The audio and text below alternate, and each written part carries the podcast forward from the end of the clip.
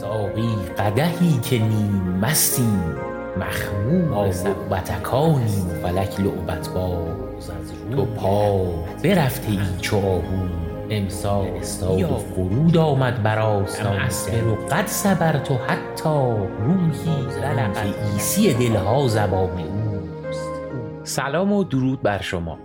این پادکست بوتیقاس و من حامد یک علاقمند به شعر و ادب فارسی هستم که این پادکست رو برای شما می‌سازم.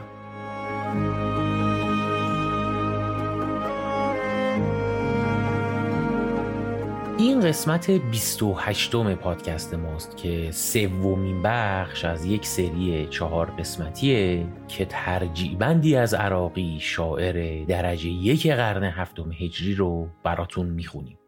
تا الان ما هشت بند یعنی هشتا غزل از این ترجیع بند 15 غزلی رو خوندیم و امروز هم سه بند دیگه از این ترجیع بند درخشان عراقی رو می‌خوایم بخونیم. بهتر اگر دو قسمت قبلی رو نشنیدید اول با اونها شروع کنید و بعد بیایید سراغ این قسمت. هرچند که چون موضوع ما داستانی نیست اتفاق بدی هم نمیفته اگر با همین قسمت شروع کنید. ولی به هر حال به نظر من که اول اونا رو بشنوید بهتره. برای اینکه برگردیم به حال و هوای شعرمون من بندهای قسمت قبلی رو هم می‌خونم یه بار سریع و بعد کار رو ادامه میدیم. البته که اگر به هر دلیلی انتخابتون نیست که این چهار بند رو بشنوید می‌تونید یه چهار دقیقه بزنید جلو که یه راست برید سراغ اصل مطلب. هرچند که به نظر من شعر اونقدر قشنگ و لطیفه که ارزش شنیده شدن رو داره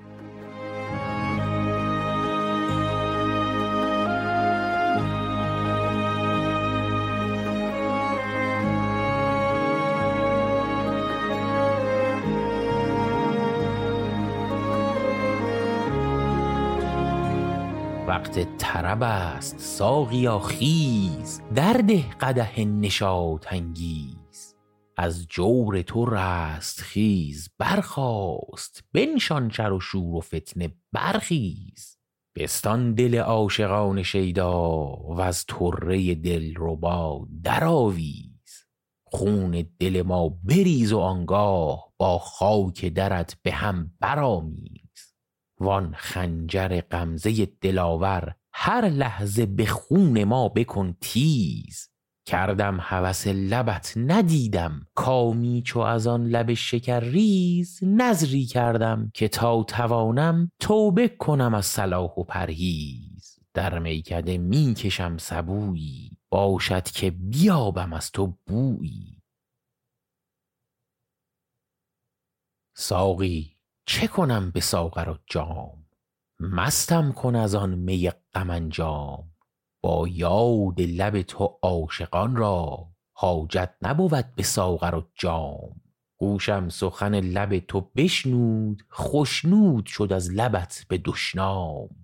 دل زلف تو دانه دید ناگاه افتاد به بوی دانه در دام.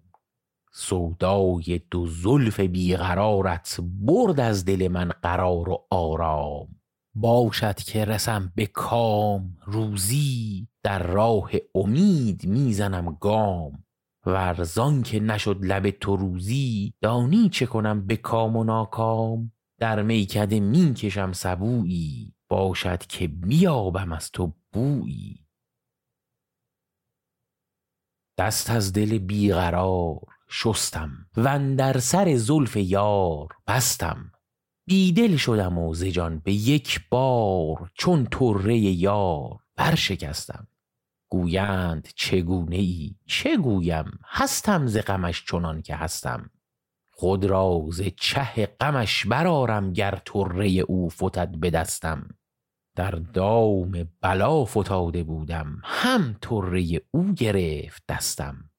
ساقی قدحی که از می عشق چون چشم خوش تو نیم مستم شد نوبت خویشتن پرستی آمد گه آنکه می پرستم. فارغ شوم از غم عراقی از زحمت او چو باز رستم در میکده می کشم سبویی باشد که بیابم از تو بویی ساقی می مهر ریز در کام بنما به شب آفتاب از جام. آن جام جهان نما به من ده تا بنگرم اندرو سرانجام. بینم مگر آفتاب رویت تابان سحری ز مشرق جام. جان پیش رخ تو برفشانم گر بنگرم آن رخ غم خود ذره چو آفتاب بیند در سایه دلش نگیرد آرام. در بند خودم نمی توانم کازاد شوم ز بند ایام. کودانه می که مرغ جانم یک بار خلاص یابد از دام.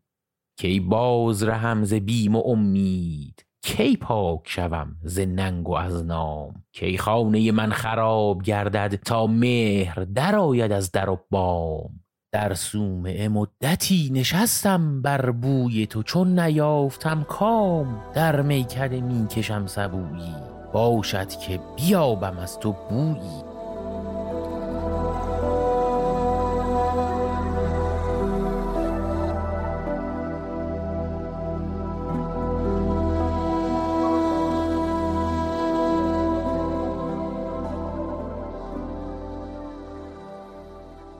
بریم سراغ بند نهم این ترجیع بند قشنگ. ساقی بنما رخ نکویت تا جام طرب کشم ببویت. ناخورد شراب مست گردد نظارگی از رخ نکویت. گر صاف نمی دهی که خاکم یادار به دردی سبویت. مگذار ز تشنگی بمیرم نایافت قطره ای ز جویت. آیا بود که چشم تشنه سیراب شود ز آب رویت؟ یا هیچ بود که ناتوانی یا بد سحری نسیم کویت؟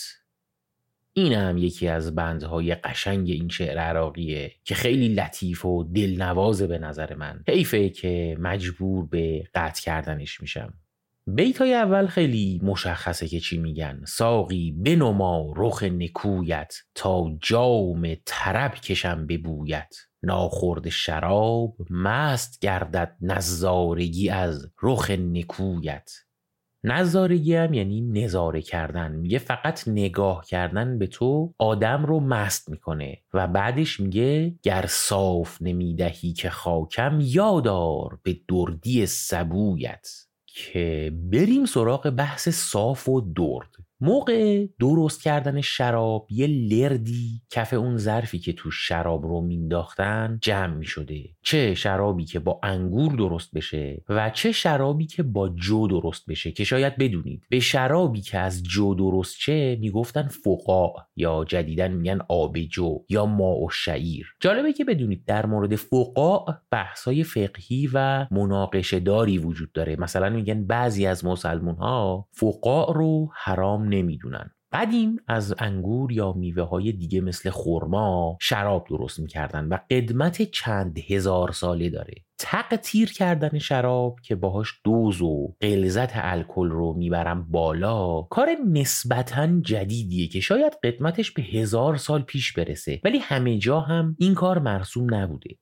بعد از اینکه شراب درست می شده و به اصطلاح جا می افتاده یه لردی تهش باقی میمونده که اصل شراب اون قسمتیه که بالای اون ظرف قرار می‌گیره. که من یه جا شنیدم که بهش می‌گفتن اشک شراب. و هر چی که به سمت پایین تر بریم شراب کدرتر میشه. اون قسمت تهنشین شدهش رو هم میگن لای یا لرد شراب یا درد شراب. در نهایت شراب رو صاف می‌کردن و اون لردش رو میذاشتن کنار چون چیز جالب و خوشخوراکی نبوده. ولی دور نمیریختنش و به کسایی که پول خرید خود شراب رو نداشتن میفروختن یا حالا مجانی می‌دادن.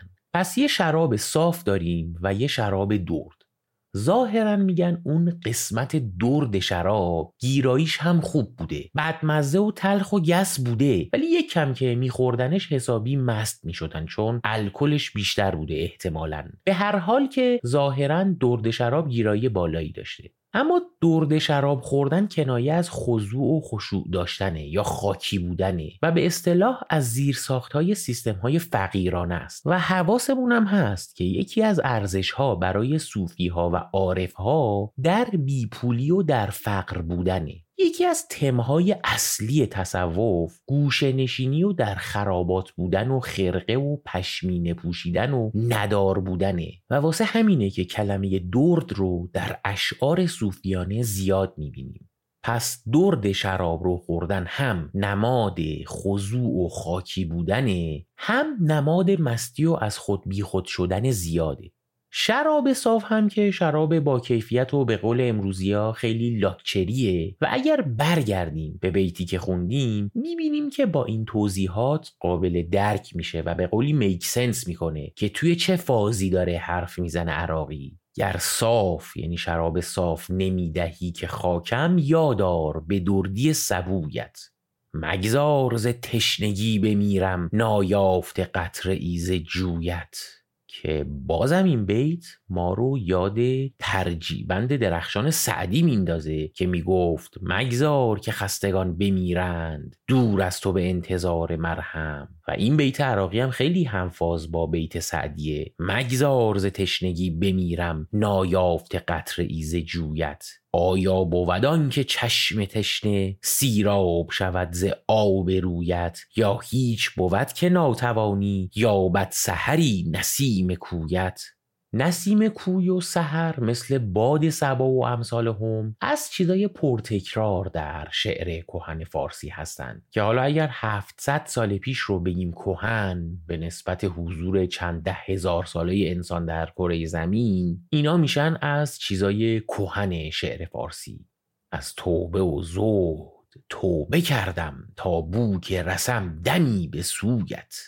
تا بو که رسم دمی به سویت هم یعنی تا بود که رسم. یعنی باشه آنکه دمی به تو رسم. چطور؟ از راه توبه کردن از زهد و پارسایی. که بازم خیلی آشناست به گوشمون که توی اشعار عارفانه بعضی وقتا از این بحثا که از قید عادات و عبادات خارج میشن و فقط و فقط به محبوب فکر می‌کنن رو زیاد می‌بینیم. من توی قسمت های قبلی در مورد عرفان و شعر عارفانه یه صحبت هایی کردم که بد نیست الان باز یه بار دیگه بگم که تا امروز من تعریف درست و به قولی علمی از اینکه عرفان یا صوفیگری چیه و مرز دقیق بین شریعت با طریقت کجاست رو پیدا نکردم. واقعا در ادوار و زمانهای مختلف در مکانها و جاهای مختلف آدمهای مختلف هر کدوم روشها و رویه های خودشون رو دارن و فرقه های متفاوتی وجود داشته و داره.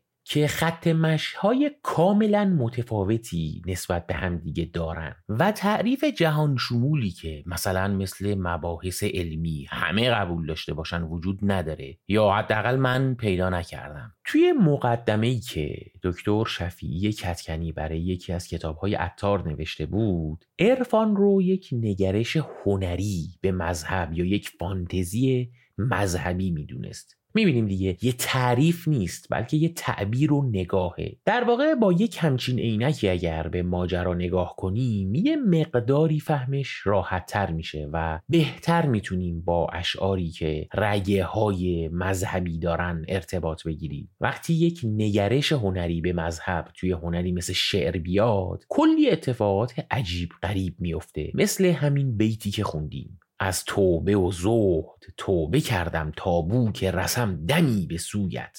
توی شعر مثلا سعدی هم بعضا از این جنس نگاه رو داریم. به عنوان نمونه قبلا شعری خونده بودیم از سعدی که می‌گفت همه قبیله من عالمان دین بودند مرا معلم عشق تو شاعری آموخت. بلای عشق تو بنیاد زهد و بیخ ورع چنان بکند که صوفی قلندری آموخت. عراقی هم که داره میگه از توبه و زهد توبه کردم تا بو که رسم دمی به سویت. یه چیزی هم بگم در مورد زهد در شعر فارسی. کلا در ایران ما چند نوع دینداری داشتیم و البته هنوزم داریم. یک نوع دینداری دینداری زاهدانه است. یعنی دینداری که در اون افراط و زیاده روی انجام میشه. مثلا طرف بیش از آنچه که شریعت معین کرده عبادت بکنه و کارای دینیش رو انجام بده. حالا وقتی این افراط در یکی از احکام که امر به معروف و نهی از منکر باشه اتفاق بیفته برای اطرافیان می‌تونه آزاردهنده باشه. یعنی اون فردی که داره دینداری زاهدانه می‌کنه در تذکراتی که به آدمهای اطرافش میده زیاده روی کنه که فلان کار رو نکن اینجوری باش اونجوری نباش. می‌تونه به قول امروزی ها بره روی اعصاب طرف. یه نوع دینداری هم هست که بهش میگن دینداری ریاکارانه که طرف فرایز دینی رو به نیت اینکه از اطرافیانش احترام بیشتری بگیره یا از نتایجش منافع مالی و قدرتی کسب کنه به این نوع دینداری روی میاره. البته که انواع دیگه دینداری هم هست. ولی وقتی دینداری زاهدانه با دینداری ریاکارانه قاطی بشه خیلی ترکیب بدی ازش در میاد و توی فرهنگ ما ایرانی ها بسیار دینداری دوست نداشتنیه. زهد ریاکارانه.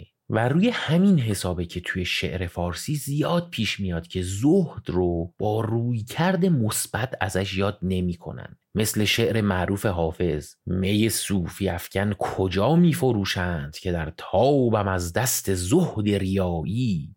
و کلا کم دیده نمیشه که همه می‌خوان از زهد و زاهد فرار کنن. که خب دلیلش ایناست. البته در این مورد حرف و بحث بسیار زیاده. که بعدا در قسمت های آینده در موردش خیلی بیشتر حرف خواهیم زد. برگردیم به عراقی. از توبه و زهد توبه کردم تا بو که رسم دمی به سویت. دل جست و تو را نیافت افسوس. واماند کنون ز جست و جویت. خوی تو نکوست با همه کس. با من ز چه بد فتاد خویت؟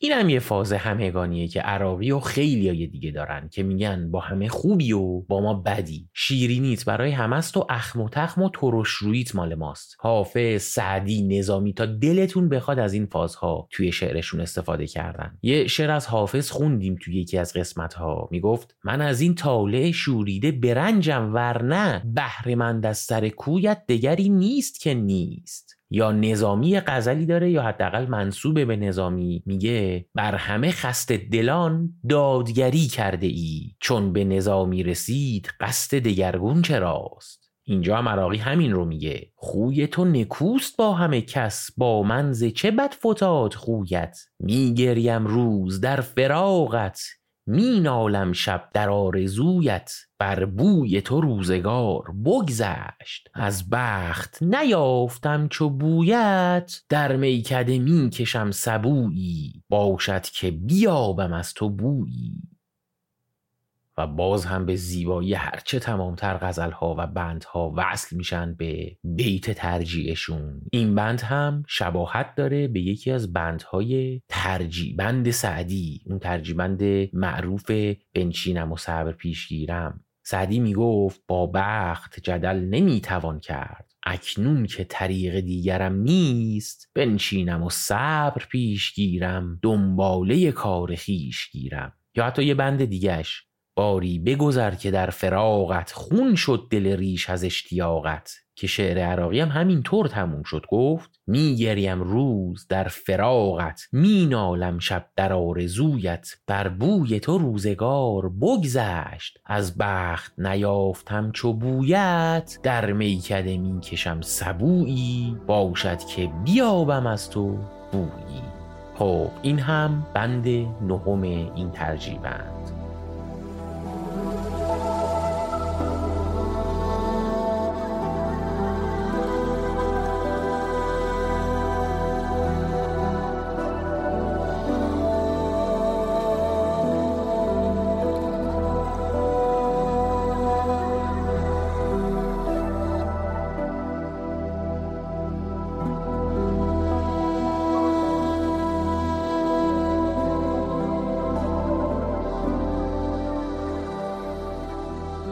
قبل از اینکه شعر رو ادامه بدیم من یک مقداری در مورد عراقی می‌خوام صحبت کنم. در قسمت های قبلی یک سری مطالب در مورد خود عراقی گفتیم و این قسمت هم من یک ذره اطلاعات بیشتری در موردش می‌خوام بدم. البته نه خود عراقی بلکه در مورد اطرافیانش. توی قسمت های قبل گفتیم که عراقی یا عراقی شاعر ایرانی قرن هفتمه که هم عصر هم بوده با مولانا جلال الدین بلخی و البته شاعرهای دیگه قرن هفتم. اما با یک آدم بسیار مهم دیگه به اسم صدرالدین قونیوی یا صدرالدین قونوی هم هم عصر بوده. میگن عراقی مدت زیادی رو میره در شهر قونیه زندگی می‌کنه که در اونجا هم خیلی با این صدرالدین نشست و برخواست داشته. صدرالدین قونوی چرا آدم مهمیه؟ ظاهرا وقتی بچه بوده پدرش رو از دست میده و مادرش میره با یک فرد خیلی مهمی به اسم محیی الدین ابن عربی ازدواج می‌کنه. در واقع ابن عربی معروف پدرخوانده صدرالدین قونوی میشه. ابن عربی عارف و شاعر و نویسنده عرب بوده که همه تعلیفاتش هم به زبان عربی بوده و دو تا کتاب خیلی معروف داره به اسمهای فتوحات مکیه و فسوس الحکم که این فسوس الحکم از بنیادی ترین کتابهاییه که در مورد وحدت وجود درش حرف زده شده. کتاب خیلی سختی هم هست و فهمش نیاز به کلی تفسیر و حاشیه داره. اینجوری نیست که بری باز کنی کتاب رو حالا ترجمه فارسیش رو و بخونی و بفهمی چی میگه. دست کم برای من که اینطوریه. کلی کتاب نوشته شده در شرح فسوس الحکم ابن عربی که یکی از مهمترین هاش رو هم جامی نوشته و گفتن که جامی شاعر قرن نهم که به خاتم و شعرا هم معروفه نقش زیادی در شرح و به اصطلاح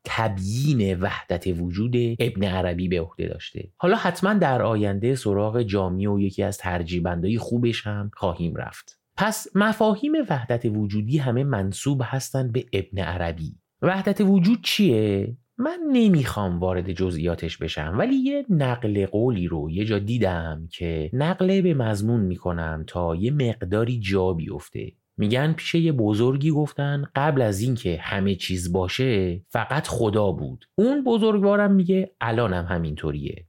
و به قول خود عراقی که همه اوست هرچه هست یقین جان و جانان و دلبر و دل و دین. توی فسوس الحکم و کتاب هایی که وحدت وجود رو شرح میدن مثال زیاد میارن برای فهموندن موضوع به خواننده. یکیش استفاده از نور و آینه است. مثلا میگن اگر یک اتاقی باشه پر از آینه و یه شمی هم توی اتاق روشن باشه نورهای زیاد و شمهای زیادی با چشم دیده میشن. ولی همه و همه از یک چیز دارن نشأت می‌گیرن و ماهیت همشون به اون شم و نور اصلی ارتباط داره. این مفهوم رو ابن عربی مطرح کرده با آینه و نور و اینا کلی مثال آورده که البته خودش واژه وحدت وجود رو به کار نبرده و بعدها به این مفهوم گفتن وحدت وجود. و این مفاهیم وحدت وجودی رو صدر قونوی یعنی پسرخوانده ابن عربی در شهر قونیه در کلاس ها و مجالس درسش آموزش می‌داده که یکی از کسانی که در این جلسات ظاهرا شرکت می‌کرده عراقی بوده. یه چیز جالبم بگم صدرالدین هم عصر مولانا بوده و توی یک شهر زندگی می‌کردن و در مقاطعی هم روابطشون شکراب بوده. چون نگاه مولانا به عرفان چندان همراستا نبوده با نگاه صدرالدین و درگیری هایی داشتن. هرچند که وقتی مولانا فوت می‌کنه این صدرالدین قونوی بوده که نماز میت رو روی جنازه مولانا می‌خونه. حالا باز یه چیز جالبم بگم که میگن شمس تبریزی هم گویا با ابن عربی روابطی داشته و چندان هم با هم در مورد مسائل عرفانی هم عقیده نبودن. انگار که این همراستا نبودن شمس و ابن عربی کاملا همراستاست با همراستا نبودن مولانا با صدرالدین.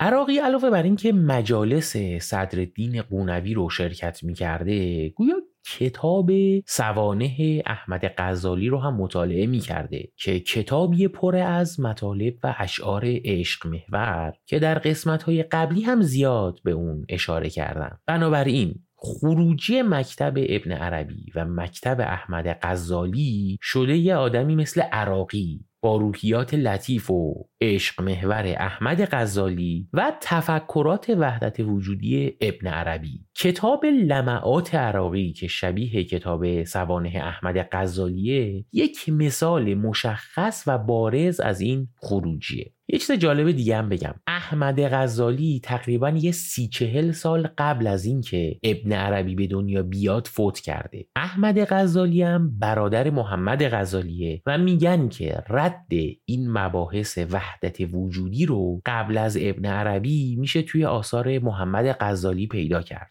حالا بیشتر واردش نمیشم اینجا. فقط کلا این دوتا مکتب یعنی مکتب ابن عربی و مکتب احمد غزالی اثر بسیار واضحی بر عراقی داشتن که غیر قابل انکار به نظر می‌رسه. البته که این ترجیبند عراقی چندان هم بنمایه وحدت وجودی نداره و لطافت عاشقانه ای که در مکتب احمد غزالی هست توش به چشم میاد. ولی خب خود عراقی در مکتب ابن عربی قور و تفکر بسیار داشت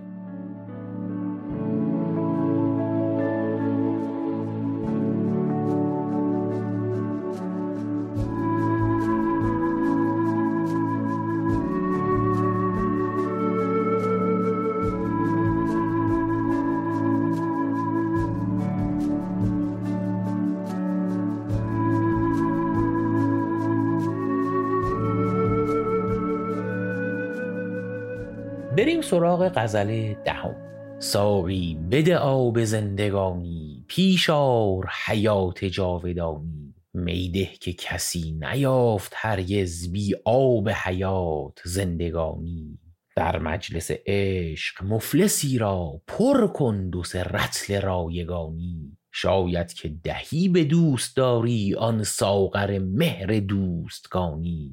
برخیزم و ترک خیش گیرم گر هیچ تو با خودم نشانی. توی این بند یک مسئله ای داریم. من توی قسمت قبلی اشاره ای کردم که بندهایی داره این ترجیح بند که در اصالتشون شک وجود داره. و ممکنه الحاقی باشن. یعنی خود عراقی اونا رو نسروده باشه. و مثلا یه نفری این وسط ممکنه شیطنت کرده باشه الحاقش کرده باشه. که وعده هم دادم که در یک قسمت مفصل در مورد اینکه چی میشه که یک بیت الحاق میشه صحبت می‌کنیم و به قولی چطور میشه که یک شاعری که شعر خوب میگه به جای اینکه بیاد شعر بگه به اسم خودش اون رو به اسم یه نفر دیگه منتشر کنه و همه کردیت و اعتبارش رو هم بده به یه شاعر معروف دیگه و خودش اعتباری کسب نکنه سر این ماجرا. یکی از بندایی که در اصالتشون شک وجود داره همین بنده. چرا؟ توی بند چهارم که در بخش اول این سلسله اپیزودها خوندیمش عراقی این رو می‌گفت ساقی بده آب زندگانی اکسیر حیات جاودانی.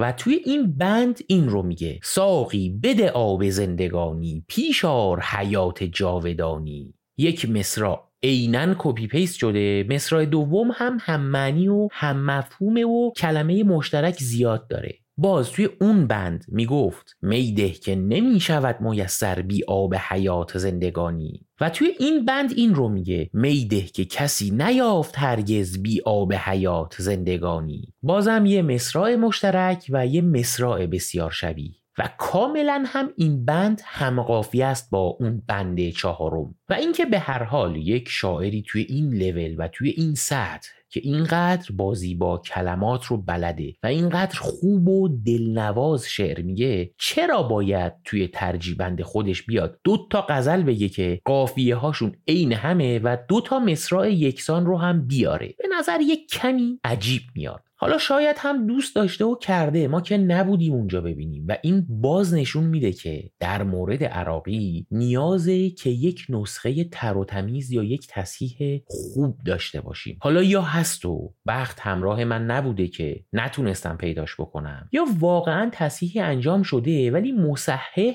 نتونسته ناشر و سرمایه گذاری پیدا کنه که چاپش کنه. که بازم این از بخت بد ما میشه این اتفاق. چون می‌دونید دیگه توی حوزه شعر و ادب فارسی متاسفانه چاپ کتاب ها خیلی سرمایه رو بر نمیگردونه و حوزه حوزه نیست که برای افرادی که توش هستن منافع مادی آنچنانی بیاره یا ارزش سرمایه گذاری داشته باشه. که شاید ما هم مقصریم که اینقدر بها نمیدیم به همچین مسائلی. و در نتیجه ناشرها هم ترجیح میدن برن یه چیزی رو چاپ کنن و روی یک چیزی سرمایه گذاری و هزینه کنن که آورده مادی هم نسبت به اون کار و زحمتی که داره داشته باشه. حالا خیلی می‌بینیم قدیم ترها کلی کتاب خوب میومد بیرون. مثلا خیلی از این کتاب های خوب که اتفاقا الان هم در دسترس هستن پایان نامه های دکترای دانشجوهای ادبیات فارسی بودن. خیلی از کتاب های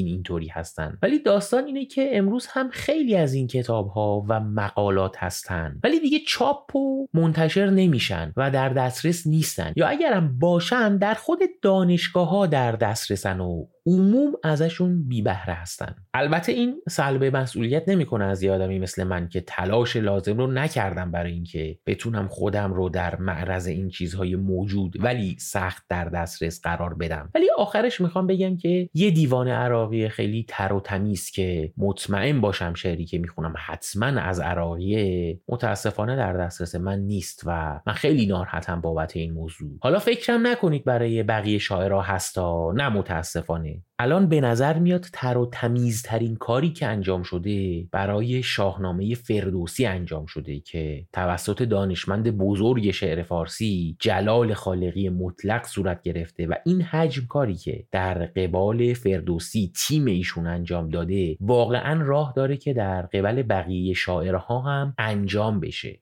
بدبختی و قسمت دارک ماجرا هم اینه که کتاب های حافظ و سعدی و حتی فردوسی که امروز مرتب دارن چاپ میشن توی بازار و توی کتاب فروشی ها به صورت فراوان وجود دارن بر اساس بهترین تصحیح های خوب موجود چاپ نمیشن و همه تصحیح های قدیمی هستن که متاسفانه همه هم از اون استفاده می‌کنن و بعضا فله ای می‌زنن میره. مثلا همین شاهنامه خالقی مطلق رو اینجوری نیست که برید توی هر جایی بتونید پیدا کنید و باید حسابی دنبالش بگردید. بگذریم وسط شعر عراقی. قر نزنیم اینقدر رو. قرولند نکنم. ساقی بده آب زندگانی. پیشار حیات جاودانی. میده که کسی نیافت هرگز بی آب حیات زندگانی. در مورد آب حیات و آب حیوان هم در بخش اول این چارگانه که قسمت 26 باشه مفصل حرف زدیم. کلمه حیوان در واقع تلفظ عربیش میشه حیوان. حیوان بر وزن فعلانه و فعلان در عربی برای پریشانی و ناآرامی یک چیزی استفاده میشه. مثلا نوسان به معنی بالا و پایین شدن با توالی زیاده یا جریان از جاری شدن گرفته میشه. و حیوان هم دلالت داره بر زنده بودن که از حیات میاد. حالا ما توی فارسی خیلی وقتا فتحه یا ا دوم رو ساکن می‌کنیم ولی اصلش حیوانه. این چیزی که گفتم چرا مهمه؟ برای اینکه بعضی وقتا اگر توی شعر حیوان رو حیوان بخونیم شعرمون ممکنه مشکل وزنی پیدا کنه. مثلا حافظ یه شعر معروفی داره که اتفاقا بیهاشی هم نیست. میگه بیخبرند زاهدان نقش بخوان و لا تقل. مست ریاست محتسب باده بده و لا تخف. صوفی شهر بین که چون لقمه شبه می‌خورد پاردمش دراز باد آن حیوان خوش علف. که اگر مثلا اینجا به جای حیوان بخونیم حیوان شعر از لحاظ وزنی یه ذره میریزه به هم که توی پرانتز توجهتون رو جلب می‌کنم به حافظ و زاهد. البته توی این بیت عراقی آب حیات رو مطرح کرد نه آب حیوان. ولی دیگه چون از آب حیات بحث اومد وسط وارد کلمه حیوان هم شدی ساقی بده آب زندگانی پیشار حیات جاودانی. میده که کسی نیافت هرگز بی آب حیات زندگانی. در مجلس عشق مفلسی را پر کندوس رتل رایگانی. رتل اینجا یعنی کاسه و پیاله شراب. ولی در اصل یک واحد وزنه که شاید جالب باشه بدونید که گفتن که معرب کلمه لیتره. لیتری که الان به عنوان یک واحد حجم برای مایعات استفاده میشه. پس رتل عربی شده یه کلمه لیتره و یه واحد وزنی هم بوده. رتل معادل نیم من بوده. یعنی هر من میشه دو رتل.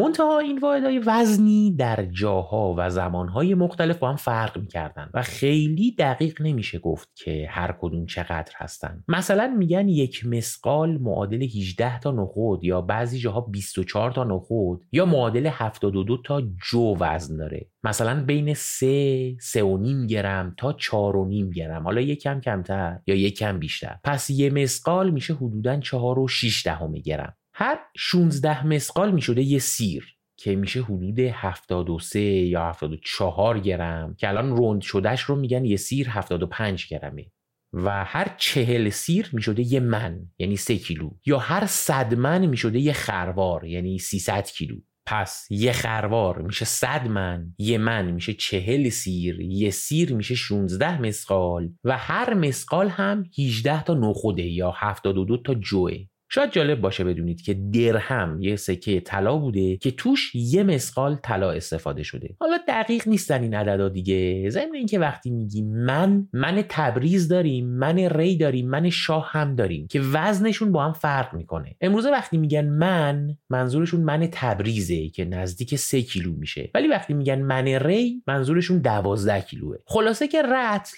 معادل نیم من تبریز یعنی یک و نیم کیلو یا نادقیق ترش برای مایعات یک و نیم لیتر مایع در نظر باید براش بگیریم که سر راست بشه. پس یه رتل تقریبا با معیارای امروزی میشه اندازه یه شیشه نوشابه خانواده یک و لیتری. تأکید کنم که اینها خیلی نادقیقه ولی مطرح کردم اینا رو تا یه حد و حدودی ازشون داشته باشیم و بدونیم از کجا اومدن. یه رتل شراب یعنی یه شیشه یک و نیم لیتری شراب که البته توی شعر کلا مطلق به عنوان پیاله و کاسه شراب در نظرش می‌گیرن بیشتر تا یک واحد وزنی مشخص. ولی گویا شراب رو به صورت رتلی خرید و فروش می‌کردن.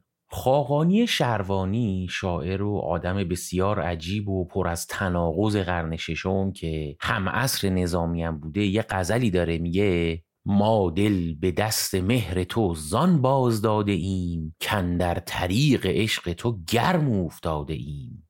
ما رتل های درد تو زان در کشیده ایم که از رمزهای درد تو سری گشاده ایم. که هم رتل داره و هم درد. عراقی هم اینجا گفت که در مجلس عشق مفلسی را پر کن دو سه رتل رایگانی. خوش اشتها هم هست عراقی میگه دو سه رتل رایگان بده به مفلس. یه سه چهار لیتر شراب رایگان می‌خواد. در مجلس عشق مفلسی را پر کن دو سه رتل رایگانی. شاید که دهی به دوست داری آن ساغر مهر دوستگانی. ساغر هم یعنی پیاله و ظرفی که توش شراب سرو میشه. شاید که دهی به دوست داری آن ساغر مهر دوستگانی. شاید به معنی شایست است. یعنی اونی که دوست داره شایست است که پیاله شراب مهر و محبت یا کاسه شراب از سر محبت از دستت بگیره. البته این بیتا رو اینجوری هم میشه خوند. در مجلس عشق مفلسی را پر کن دو سه رتل رایگانی. شاید که دهی به دوست داری آن ساغر مهر دوستگانی. برخیزم و ترک خیش گیرم گر هیچ تو با خودم نشانی. میگه برخیزم و ترک خیش گیرم. احتمالا منظورش از ترک ترگ به معنی کلاهه یعنی مثلا کلاهم رو بردارم و برم چون تو با من نمیشینی. یا اینکه برخیزم و ترک خیش گیرم به این معنی که بلند شم و اینجا رو ترک کنم. من اولی رو بیشتر میپسندم ولی شاید دومی درست باشه مطمئن نیستم. برخیزم و ترک خیش گیرم گر هیچ تو با خودم نشانی. ور از در من غمت درآید جان پیش کشم ز شادمانی. جان راز دو دیده دوست دارم زان رو که تو در میان آنی. واقعا زیباست چر جان راز دو دیده دوست دارم زان رو که تو در میان آنی. از عاشق خود کران چه گیری چون با دل و جانش در میانی؟ کران یعنی کناره و حاشیه و جانب. مثلا بیکران یعنی بدون انتها بدون اندازه. و کران گرفتن که اینجا هم استفاده می‌کنه یعنی کناره گرفتن یا گوشه گرفتن. از عاشق خود کران چه گیری چون با دل و جانش در میانی؟ جانش هم همون جانشه که برای خارج نشدن از وزن اینجوری میخونمش.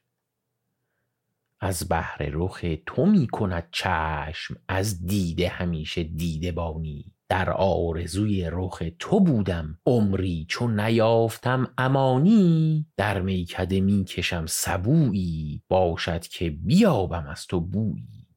و نکته جالب اینجاست که عراقی مفهومی استفاده می‌کنه که سعدی هم ازش زیاد استفاده می‌کنه که توی قسمت های قبلی هم زیاد بهش اشاره کردیم. اینکه چشم رو برای این دارم که معشوق رو ببینم. از بحر رخ تو می‌کند چشم از دیده همیشه دیده بانی در آرزوی رخ تو بودم. عمری چون نیافتم امانی در میکده می‌کشم سبویی. باشد که بیابم از تو بویی. به به. واقعا چقدر لطیف و قشنگ این شعر. چه عراقی گفته باشه و چه کس دیگه ای به تقلید از عراقی اون رو الحاق کرده باشه.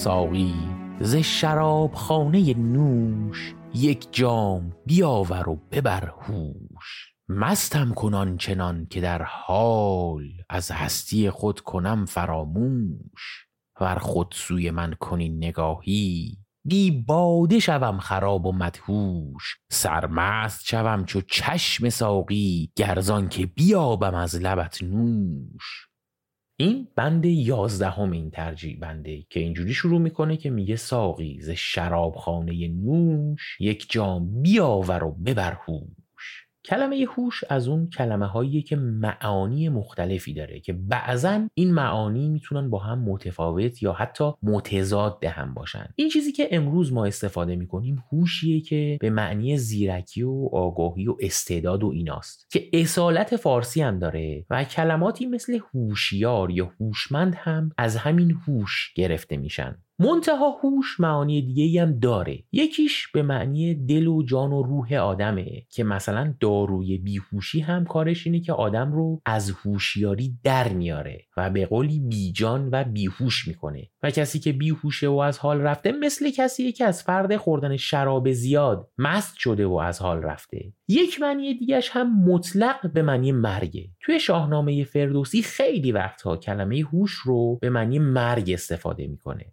اینجا عراقی میگه ساقی ز شرابخانه نوش یک جام بیاور و ببر هوش که مشخص از کدوم معنی هوش استفاده کرده. مستم کن آنچنان که در حال از هستی خود کنم فراموش. ور خود سوی من کنی نگاهی بی باده شوم خراب و مدهوش. اینجا کلمه مدهوش رو داریم که ظاهرا ربط داره به هوش ولی در واقعیت به لحاظ ریشه کلمه ای ربطی به هوش نداره.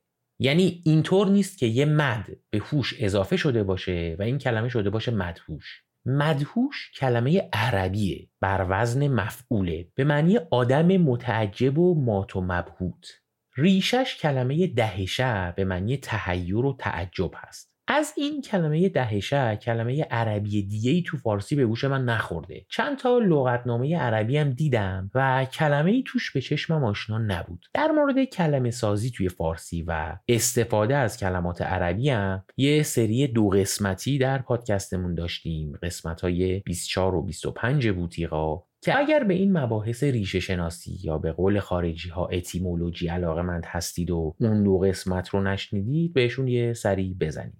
پس مدهوش عربیه و ربطی به هوش نداره ولی با هوش و بیهوش هم قافی است و یه جورایی معانی نزدیک به هم دارن. ساقی ز شراب خانه نوش یک جام بیاور و ببر هوش. مستم کنان چنان که در حال از هستی خود کنم فراموش ور خود سوی من کنی نگاهی بی باده شوم خراب و مدهوش. سرمست شوم چو چشم ساقی گرزان که بیابم از لبت نوش. کی بو که ز لطف دل نوازت گیرم همه کام دل در آغوش. کیبو هم یعنی کی بود یعنی کی باشد که ز لطف دل نوازت گیرم همه کام دل در آغوش. دارد چو به لطف دل برم چشم میدار تو هم به حال او گوش. مگذار برهنم ز لطفت در من تو ز مهر جامعی پوش. که خیلی شعر سرراستیه و نکته خاصی هم نداره. مگذار برهنم ز لطفت در من تو ز مهر جامعی پوش. چون نیست مرا کسی خریدار مولای تو هم تو نیز مفروش. اینجا یه خیلی جالب داریم میگه چون نیست مرا کسی خریدار مولای تو هم مولا یه کلمه ایه که دو تا معنی کاملا برعکس و متضاد با هم دیگه داره. یکیش به معنی آقا و سرور و صاحبه یکی هم به معنی غلام و بنده و بردست. دقیقا برعکس هم. از این کلمه ها میشه پیدا کرد باز مثل فراز کردن که هم به معنی باز کردن معنی داره و هم بستن معنی میده یا مثلا بیع که هم خرید معنی میده و هم فروش. این کلمات رو در عربی میگن لغات ازداد کلماتی که دو معنی متضاد دارن که خیلی مبحث فوقالعاده مهمیه در عربی. چرا؟ چون کلی از این کلمات در قرآن اومده و مباحث فقهی رو می‌تونه چالشی بکنه. در عربی کتابایی هم نوشتن در مورد این جنس کلمات و کلی بحث در موردشون وجود داره. اینجا هم میگه چون کسی من رو نمی‌خره مولای تو هم یعنی بنده و برده تو هم ولی تو ما رو نفروش. به قول یارو ما رو دور ننداز. حالا نشون میده که این ما رو دور نندازم مفهوم جدیدی نبوده و عراقی هم قبلا شبیهش رو استفاده کرده. مگذار برهنم ز لطفت در من توز مهر جامعی پوش. چون نیست مرا کسی خریدار مولای تو هم تو نیز مفروش. دیگه دل من که نیز خام است بر آتش شوق سر زند جو. در مورد دیگ و پخته و خام هم قبلا توی ترجیبند سعدی که خیلی همفاز با این ترجیبند عراقی بود صحبت کرده بودیم. سعدی شعر داره که قبلا خوندیم می‌گفت بس در طلبت دیگ سودا پختیم و هنوز کار ما خام. اینجا هم عراقی میگه دیگ دل من که نیست خام است بر آتش شوق سر زند جوش. که در واقع دیگه خام پختن کنایه است از کار یا آرزوی بیهوده و محال کردن. که خب این یک مفهوم پرتکراره که عاشق شدیدن شوق دیدار معشوق رو داره ولی اینم می‌دونیم که معشوق پابده نیست خیلی آزار و اذیت داره و بعضا به قول امروزی ها وحشی بازی در میاره. حالا سوال اینه که چرا اینقدر معشوق در شعر فارسی یا بهتر بگم در شعر سبک عراقی اینقدر وحشیه؟ البته یه شفاف بکنم. شعر سبک عراقی منظور سبک فخر دین عراقی شاعر نیست. شعریه که قرن هفتم و هشتم خیلی رواج داشته که حافظ و سعدی و عراقی و عبید زاکانی و خیلی های دیگه در این سبک شعر می‌گفتن. که توی شعر این شاعرها معشوق خیلی بیرحمه و بیمعرفتی زیاد می‌کنه. میگن در زمانی که شعر خراسانی رواج داشته شاعرهایی مثل فرخی و رودکی و منوچهری وقتی شعر می‌گفتن معشوقشون خیلی لطیف و سر به زیر بوده و اینقدر خون نمی آورده عاشق رو که میگن یکی از دلایلش این بوده که معمولا معشوق اینا یه کنیز یا یه غلامی بوده که اینا صاحبشون بودن و طرف خیلی سر به زیر و حرف گوش کن بوده. یا اینکه معشوقشون واقعا یه زن بوده و عشق طبیعی و روتین مبتنی بر طبیعت زیستی بینشون بوده. اما در دور زمونه ای که شعر سبک عراقی رایج بوده نقش معشوق رو پسران جوان به عهده می‌گرفتن و ناز و اشوهگری یک مرد اصلا و ابدا لطافتی که یک زن داره رو نداره و اونی نیست که باید باشه. دست کم عشقی که ذات زیستی و تکاملی داره. حالا در مورد اینکه چرا در این دوره نقش معشوق رو مردان و پسران بازی می‌کردن. علا رغم اینکه در اسلام و کلا ادیان ابراهیمی روابط بین مرد با مرد بسیار تقبیح شده است در یک سری مفصل چهار قسمتی حرف زدم قبلا که در آخرین بخشش که عنوانش بود چشم خروس که میشه قسمت 23 پادکست کلی در مورد این مسائل مباحثی رو مطرح کردم که اگر دوست داشتید می‌تونید بهش یه سری بزنید. برگردیم سراغ شعر. مگذار برهنم ز لطفت. در من تو مهر جامعی پوش چون نیست مرا کسی خریدار. مولای توام تو نیز مفروش. دیگ دل من که نیز خام است. بر آتش شوق سر زند جوش. در صومعه حشمتت ندیدم. اکنون شب و روز بر سر دوش. در میکده می‌کشم سبویی. باشد که بیابم از تو بویی. حشمت هم یعنی شکوه و جاه و جلال که میگه که در صومعه یعنی در عبادتگاه حشمتت یعنی شکوه و جاه و جلالت رو ندیدم. پس اکنون شب و روز بر سر دوش در میکده می‌کشم. سبویی؟ باشد که بیابم از تو بویی. سبو هم به معنی کوزه شرابه. بندایی که توی این قسمت بودن اکثرشون چندان سخت فهم نبودن و ما زود ازشون رد شدیم. خب این غزل یازدهم این ترجیع بند بود که بریم این سه بند رو با صدای سارانیک اقبالی بشنویم و برگردیم.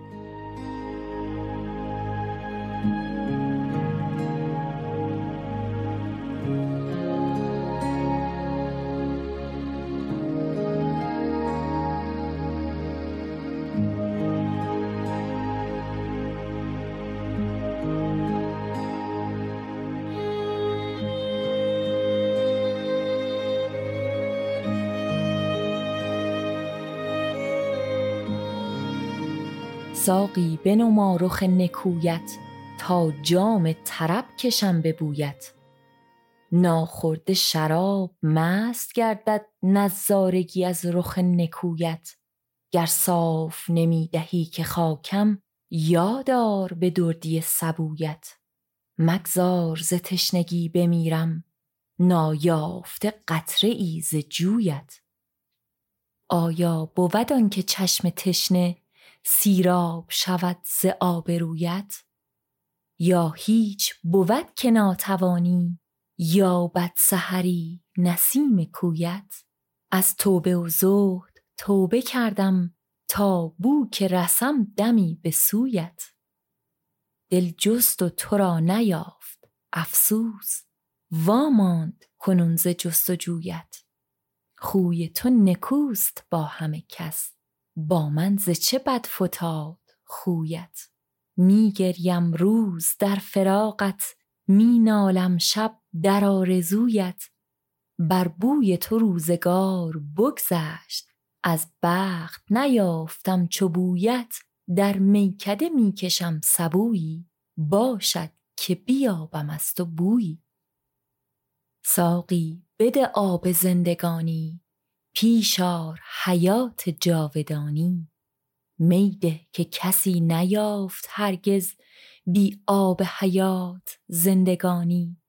در مجلس عشق مفلسی را پر کن دو سه رطل رایگانی. شاید که دهی به دوست داری آن ساغر مهر دوستگانی. برخیزم و ترک خویش گیرم گر هیچ تو با خودم نشانی. ور از در من غمت درآید جان پیش کشم ز شادمانی. جان را ز دو دیده دوست دارم زان رو که تو در میان آنی. از عاشق خود کران چه گیری چون با دل و جانش در میانی. از بهر رخ تو می کند چشم از دیده همیشه دیده بانی در آرزوی رخ تو بودم. عمری چو نیافتم امانی در میکده می‌کشم سبویی. باشد که بیابم از تو بویی. ساقی ز شراب خانه نوش یک جام بیاور و ببر هوش. مستم کن چنان که در حال از هستی خود کنم فراموش. ور خود سوی من کنی نگاهی بی باده شوم خراب و مدهوش. سرمست شوم چو چشم ساقی گر زان که بیابم از لبت نوش. کی بو که ز لطف دل نوازت گیرم همه کام دل در آغوش. دارد چو به لطف دلبرم چشم می دار تو هم به حال او گوش. مگذار برهنه ام ز لطفت در من تو ز جامعی پوش. چون نیست مرا کسی خریدار مولای تو ام تو نیز مفروش. دیگه دل من که نیز خام است بر آتش شوق سر زند جوش. در صومعه حشمتت ندیدم اکنون شب و روز بر سر دوش. در میکده می کشم سبویی باشد که بیابم از تو بویی.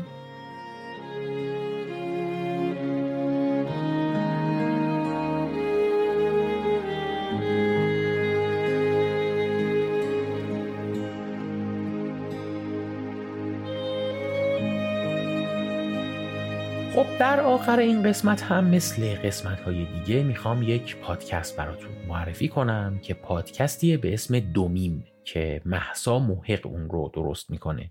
توی دومین ماجراهایی تعریف میشه که تاریخی هستن و بنمایه های سیاسی و اجتماعی داره که به نظر من از اون چیزاست که دونستنشون از ندونستنشون خیلی بهتره. مثلا یکی از قسمتهاش یه روایت کاملا غربی از ماجرای 28 مرداد رو تعریف می‌کرد که به نظر من خیلی جالب بود و من بعد از اون با محسا تماس گرفتم و منابع خارجی اون قسمت رو به معرفی کرد و رفتم اونا رو هم گوش کردم و خیلی برام جالب بود. محسا محق پادکست دومیم رو اینطوری معرفی می‌کنه.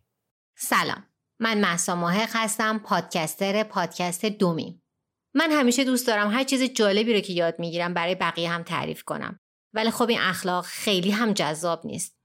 اگه درش افراد بشه میشه شبیه کاراکتر راس سریال فرندز یا کاراکتر تد سریال هاو متیور مادر برای همین خیلی بهتره که یه پادکست بسازی حرفاتو اونجا بزنی و هر کی دلش خواست خودش بیاد گوش بده. شخصا خودم کتاب خوندن رو دوست دارم. خصوصا تاریخ برام خیلی جذابه. تاریخ به معنی حکومتهایی که اومدن و رفتن نه. به معنی زندگی مردمی که تو اون دوره زندگی می‌کردن. به نظرم تاریخ واقعی زندگی اون مردمه. اگه دقت کنین ما در مورد تاریخ دنیا توی کتابهای درسیمون زیاد نخوندیم. برای همین موضوعات جذاب زیادیه که ما ازش بیخبریم. فقط هم جذابیت این مسئله نیست. مهمه که خبر داشته باشیم. توی دنیا چه اتفاقی افتاده؟ چه جریانهایی اومده و رفته؟ چرا اومده و چرا رفته؟ این شد که پادکست دومیم راه افتاد. من با داستان شکسپیر شروع کردم و اینکه آیا واقعا نویسنده شاهکاراش هست یا نه. شاید موضوع عجیبی باشه ولی وقتی گوشش بدین شما هم شک می‌کنین. بعدا سراغ آدمای اخیرتر رفتم. فرانسیس داینا مریلین منرو جناب کندی و خیلی های دیگه. امیدوارم که با دومیم همراه باشین.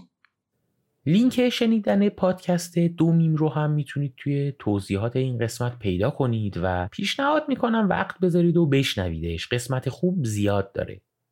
خب اینم از قسمت 28 م پادکست بوتیقا امیدوارم که کار ما مورد توجه و پسند شما قرار گرفته باشه. احتمالا می‌دونید که من یه پادکست دیگه ای هم دارم به اسم شعرکست که توی اون پادکست شعرهایی رو که توی بوتیقا می‌خونیم یا فقط چند بیت ازشون رو معرفی می‌کنیم به صورت کامل اونجا می‌خونیم و اگر موسیقی مرتبط هم با اون شعر وجود داشته باشه کلش یا قسمتهایش رو اونجا پخش می‌کنیم. کلا هدف پادکست بوتیقا نزدیک کردن فارسی زبانها به شعره و در واقع مدینه فاضله اینه که بعد از اینکه ارتباط با کلام شعر برقرار شد شنونده علاقمند بشه به شنیدن اشعار فارسی. که خب توی شعرکست داریم همین کار رو می‌کنیم. اتفاقا یک ترجیع بند وحدت وجودی داره عراقی که بند ترجیعش اینه.